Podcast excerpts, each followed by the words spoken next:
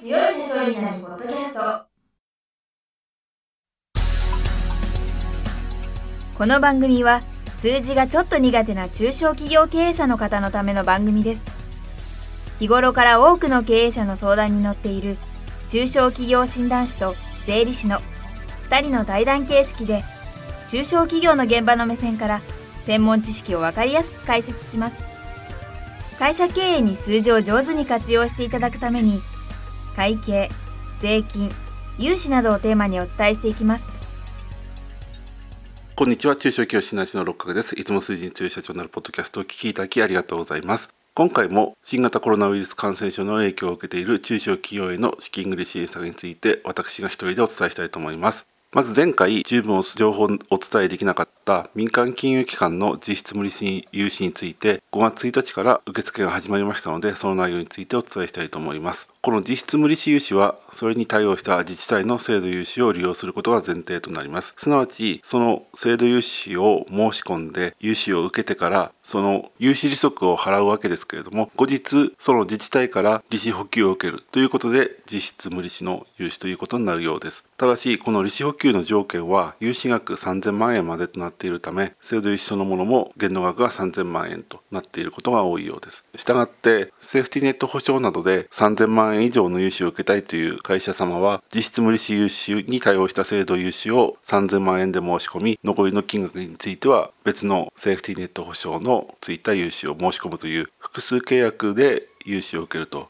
いうことが得策になるかと思います。またこの利子補給の対象期間なんですけれども全ての期間ではなくて融資開始後3年間の利息に限定されますので4年目以降の融資利息については利子補給は受けられずその制度融資の定められた利息を支払うということになります。もう一つのポイントなんですけれどもこの利子補給が受けられる条件なんですけれどもセーフティーネット保証4号か危機関連保証を利用することが必要になります。ですのでこの利子補給が受けられる会社はセーフティネット保証4号が認定される。条件の売上高前年比20%以上減少または危機関連保証が認定される条件の売上高前年比15%以上のどちらかの条件。結局ですね危機関連保証の条件の方が緩いわけですから前年比15%以上の売上減少が 認定される会社ということが条件になります。そしてこの条件を満たせば利子補給を当初3年間3000万円までを受けられる他にですね信用保証協会に対して支払う信用保証料も全額が免除されます。こちらの信用保証料は当初3年間ではなく融資期間全てを通して免除ということになります。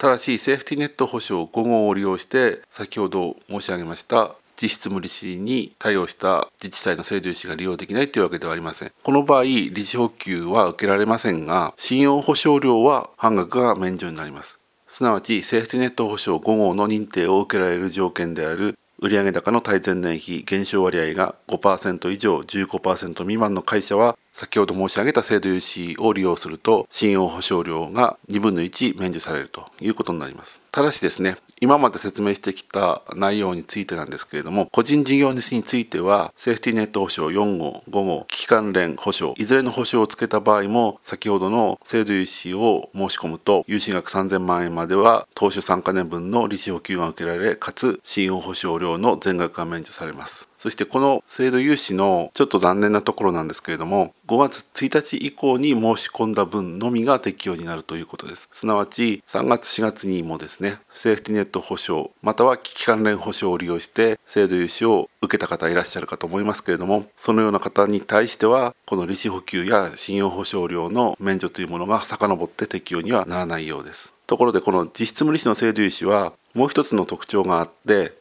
既存の信用保証のついている融資を借り換えすることができます。このことによりですね毎月の返済額の金額が減少したりまたは据え置き期間の間は元金返済はしなくて済みますのでその分資金繰りが楽になるということです。しかも金利も安いもしくは利子補給されますし信用保証料も全額免除もしくは2分の1免除になりますので新たな資金必要額が3000万円以内の方は3000万円までの融資を受けて既存の融資を借り換えすると良いかと思います。もう一つこの制度融資の良いところなんですけれども先ほど申し上げました通り新たな制度融資の信用保証料は全額もしくは半分が免除されるわけですけれども借り換えをした融資についている信用保証料ですでに払っているけれども借り換えをした日以降の信用保証料については返還されます。変換されるといってもそれほど大きい金額ではないですけれどもその点でもメリットがあるかなと思います。また借り換え制度というのは従来の保証制度の中にもありましてその際は中小企業庁が制定した事業計画書というものを提出することになっていました。でその事業計画書というのは